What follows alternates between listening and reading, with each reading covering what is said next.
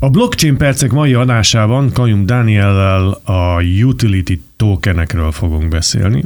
Most ez egy nagyon fontos adás lesz, mert eh, megyünk egy picit beljebb ebbe a kultúrkörbe a mai adás.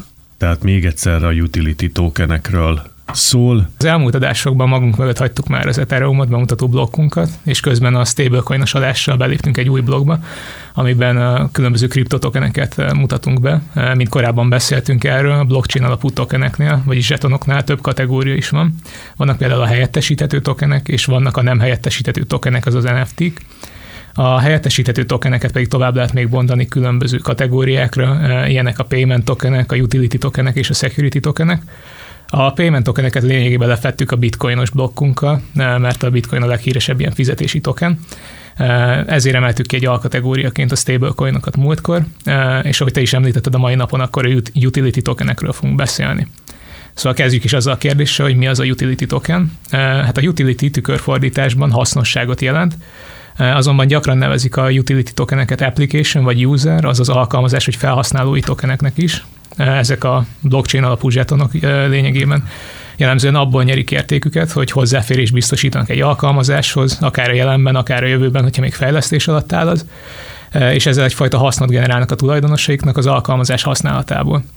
A valódi életből párhuzamot vonhatunk a utility tokenek, és mondjuk az ajándékutalványok, vagy akár a buszjegyek között is. Ugye a buszjegyet megveszünk pénzért, utána pedig arra használjuk, hogy használjuk a buszt. Hasonló módon kell elképzelni a utility tokeneket és a felhasználásukat is.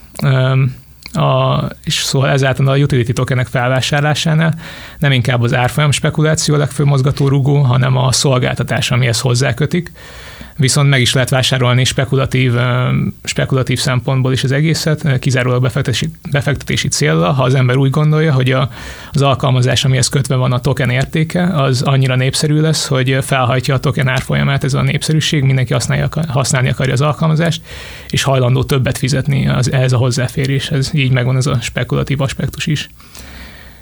Szóval lényegében ez lenne egy ilyen rövid összefoglaló utility tokenekről. Akár rá is térhetünk arra, hogy hogy lehet az, hogy jelenlegi meg jövőbeli projekteknél is felhasználják a utility, utility tokeneket. Tehát ezeket a tokeneket gyakran használják fel finanszírozási tevékenységekben, hogy az alapítók kezdőtőkét szerezhessenek az alkalmazásukhoz. Tehát van egy jó ötletük, vagy van már egy meglévő megoldásuk, amit fejleszteni szeretnének, de ez nincsen meg az a, az a tőke, amivel teljesíteni tudnák az álmaikat, be tudnák teljesíteni a potenciáját az alkalmazásnak. Ez a finanszírozás jellemzően egy initial coin offering, az az ICO kezdeti coin kibocsátás során történik meg.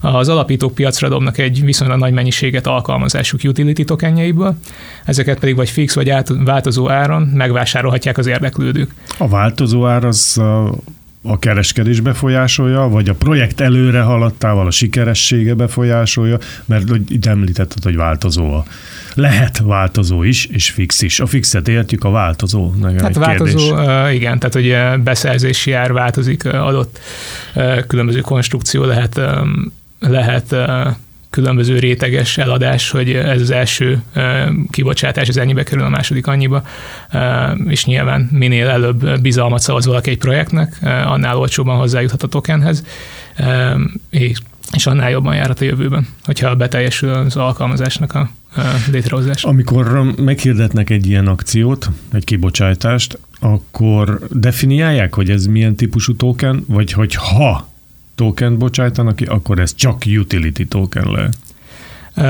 Érted el a kérdést? Értem a kérdést, persze. Hát nem tudom, hogy pontosan elmondanák hogy ez egy utility token. Mi szeretjük ezt a kategorizálást így, hogy könnyebb legyen átlátni ezeket a dolgokat, de a kriptovilágban általában úgy mennek a dolgok, hogy itt van a projektünk, itt van ez a token, ez a motorja, de nem fogják konkrétan azt mondani, hogy ez most egy utility token, általában tippelni lehet. 2017-ben volt egy nagyobb ICO hullám, ott a nagy része ezeknek a kibocsátásoknak az utility token volt, még hogyha nem is mondták ki pontosan, hogy ez, ez mi. Hát ilyenkor a kibocsátás során bemutatják a projektet, jobb esetben kidobnak egy white paper-t, ami lényegében a technikai részleteit mutatja be az alkalmazásnak, a kivitelezés részleteit mutatja be. Tehát, hogyha van egy ilyen dokumentum az alkalmazásnak, akkor egy legitimebbnek tekinthető. Tehát itt a jövőbeni befektetőknek mondjuk el, ha van fehér papírosa, tehát definiálva van részletesen a projekt, és annak evolúciója, úgy tetszik, azzal már egy lépéssel beljebb vagyunk, hogy ez nem valami átverés lesz azonnal. Hát nem igen. biztos, de akkor már az látszik, hogy energiát fektettek azok, akik ezt az egészet gründolják abba, hogy ez, ez úgy, úgy nézzen ki. Hát mindenképp, tehát hogy ez, ez már egy alapvető ilyen első lépés, hogy legyen dokumentációja. Nyilvánvalóan utána el kéne olvasni ezt a dokumentációt, és értelmezni igen, kellene. Ki, ki kell deríteni, hogy ez most egy copy-paste, itt csak összeírtak pár betűt, vagy hogy tényleg itt egy rendes koncepció az egész projekt mögött. Akkor nem egyszerű feladat. Ebből is látszik, hogy azért ingyen pénz nincsen. Igen, a következő adásban a security tokenekről fogunk beszélni, és a, ott abba adódóan, hogy a security tokenek értékpapírokhoz hasonlítanak, ott már van szabályozás is a security token kibocsátásnál, és ott lényegében a szabályozó szervek már előre kiszűrik a család projekteket, és így nagyobb biztonságban vannak a befektetők, itt viszont a utility tokenek terén magára van utalva mindenki, mivel nem szabályozott terület. Dani, rosszul érzem ezt, hogy ezekben az években kicsit aranyláz jelleget ölt ez az egész kriptoőrület?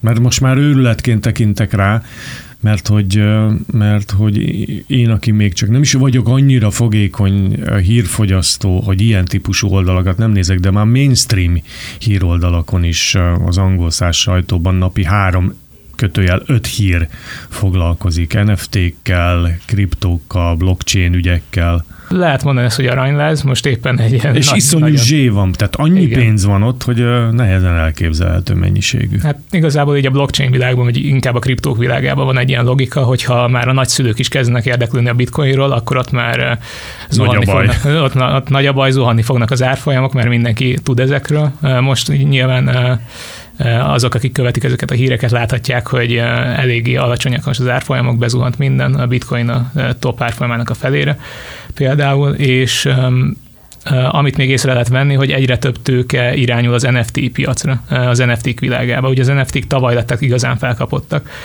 és egyre több projekt jelenik meg, egyre több tőkét vonzanak be maguk az NFT vállalatok is, és ennek megfelelően most a, kripto, a kriptovalutákról, az általában a helyettesíthető tokenekről, most inkább a nem helyettesíthető tokenekre, az NFT-kre került a fókusz.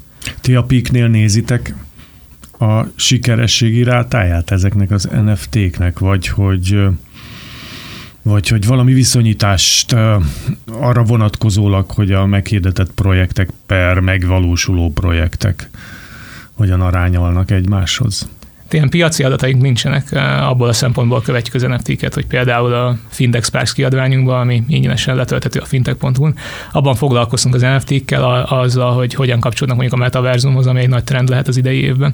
De hát igen, ezt a piaci részét még szerintem sokaknak nehéz eh, összerakniuk.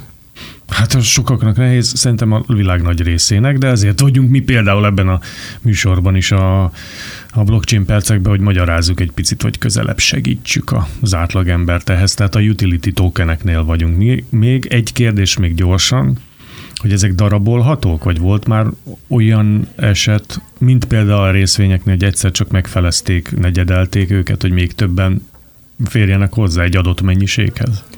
Hát a leg, leggyakoribb praktika az az, hogy van egy, vagy van egy fix állomány, amikből kibocsátanak. Ezért kérdeztem, mert egy fix Igen. állományt ugye tovább vagy, lehet akkor mutálni.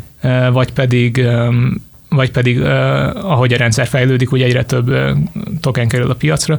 Jó kérdés, pontosan nem tudom, hogy ez, ezeket lehet darabolni, azt gondolnám, hogy nem, mert például a bitcoin esetében, ami mondjuk nem utility token, de fizetési token ott egy fix ponton megállnak, azt hiszem 21 millió bitcoinnel. Igazából hozhatunk példákat is, konkrét példákat, hogy az embereknek könnyebb legyen megfogniuk ezt az egész témát. Egyébként az Ethereum is egy utility tokennek definiálható, mert nem befektetési eszköz, ezt külön leírták a white paperében, és hozzáférés biztosít egy olyan decentralizált blockchain rendszerhez, ahol okos szerződésmechanizmusok vannak, és ezekre többféle alkalmazás épülhet, és épült már Ez is adta igazából ezeknek az alkalmazásoknak a hasznossága adta az Ether kriptovalutának a, az értékét, ami az utóbbi években felment, most éppen ugye leszállóákban van. De egy másik érdekesebb token, az mondjuk a Basic Attention token lehet, ez egy kevésbé szokványos felhasználó token. A Brave böngészőhöz tartozik, amely egy olyan böngésző, amely automatikusan letiltja az online reklámokat és a felhasználók tevékenységét követő beállításokat. Tehát ez is egy app, amit le kell töltenem, és adaptálnom a az operációs rendszeremhez? rendszeremhez? Hát igazából csak egyszerűen letölthető, azt nem tudom, hogy maga a böngésző blockchain alapú-e, de olyan, mint a Chrome vagy Firefox vagy bármelyik másik igazából. Tehát ebben a rendszerben lehetővé tették, hogy a felhasználók eldöntsék, hogy szeretnének-e reklámokat látni. Ugye sokan használnak ilyen reklámblokkoló bővítményeket a saját böngészőkbe, de ebben a böngészőben ez nem probléma ebből a szempontból. Szóval amikor azt válasz, szóval amikor egy hirdető megvásárol egy reklámhelyet, akkor bet tokenekkel kell fizetnie, ezekkel a Basic Attention tokenekkel, és a kifizetett összeg 30%-át a Brave, vagyis a vállalat kapja meg, maradék pedig a hirdetéseket elfogadó felhasználókat illeti. Szóval a Várjál fel... csak, aha, tehát értelmezzük. Tehát mi Igen. vagyunk mondjuk egy nagy cég, aki száz egységet elkölt hogy ebben a böngészőben böngésző felhasználók találkozzanak az én hirdetésemmel, Igen. és van az a vonal, hogy én, mint végfelhasználó részesülök egy ponton abból a hirdetési pénzből, amit elköltenek. Igen, tehát hogy a százból, amit a, a hirdető fizet, 30-at megkap a vállalat, a, vagy a böngésző fejlesztő ebben az esetben a Brave, a 70 pedig szétosztik majd a, azok között a felhasználók között, akik belementek abba, hogy hirdetéseket kapjanak, és el is érte őket ez a reklám. És én, mint felhasználó, fizetek-e valahol? Nem, mert Van-e előfizetési díja például ennek a böngésző használatnak? Ha jól tudom, nem, mert igazából a figyelmünkkel fizetünk, tehát ezért Basic Attention Token, alapvető figyelem token, tehát azzal, hogy az időnket adjuk meg a figyelmünket, azzal kapunk tokeneket, és ezeket a tokeneket egyébként felhasználhatjuk arra, hogy adományozzunk, vagy ajándékozzunk úgymond a kedvenc tartalomgyártóinknak, a kedvenc weboldalainknak. Tehát, hogyha tetszenek egy cikkek egy, egy oldalon, akkor adományozhatjuk ezeket a bet tokeneket, nekik, végül is hálánk eléül, hogy jó hírekkel, jó tartalmakkal Lojalitásunk. Igen, látnak el minket és van egy másodlagos piac, ahol ezeket a bet tokeneket fiat pénzekre, például amerikai dollárra lehet váltani, szóval akár maga a felhasználó is, vagy maga a tartalomgyártó, aki ajándékba kapta ezeket a tokeneket, ők is pénzre válthatják őket, és így egyfajta képpen pénzé teszik a figyelmet, vagy a reklám, mert igen, a reklámért adott figyelmet böngésző keretein belül. Dani, és csak most mondod, és még mi mindig tradicionális böngészőket használunk a helyet, hogy már rég gazdagok lennénk. Hát igen, szeptemberben, 2021 szeptemberében már 36 millió felhasználója volt ennek a böngészőnek, szóval ha valakit érdekel, utána nézhet, de ez semmiképp sem reklám. E, jó, akkor utility tokenekről beszéltünk a mai blockchain percekben. Minden adás visszahallgatható, hol találkozhat vele a hallgató, hogyha tetszett neki, vagy egyáltalán nem maradt bármilyen üzenetről? Hát a fintech.hu-n a rádióműsorok menünkben megtalálhatják mind a három rádióműsorunkat, és bármelyik adásunk visszahallgatható.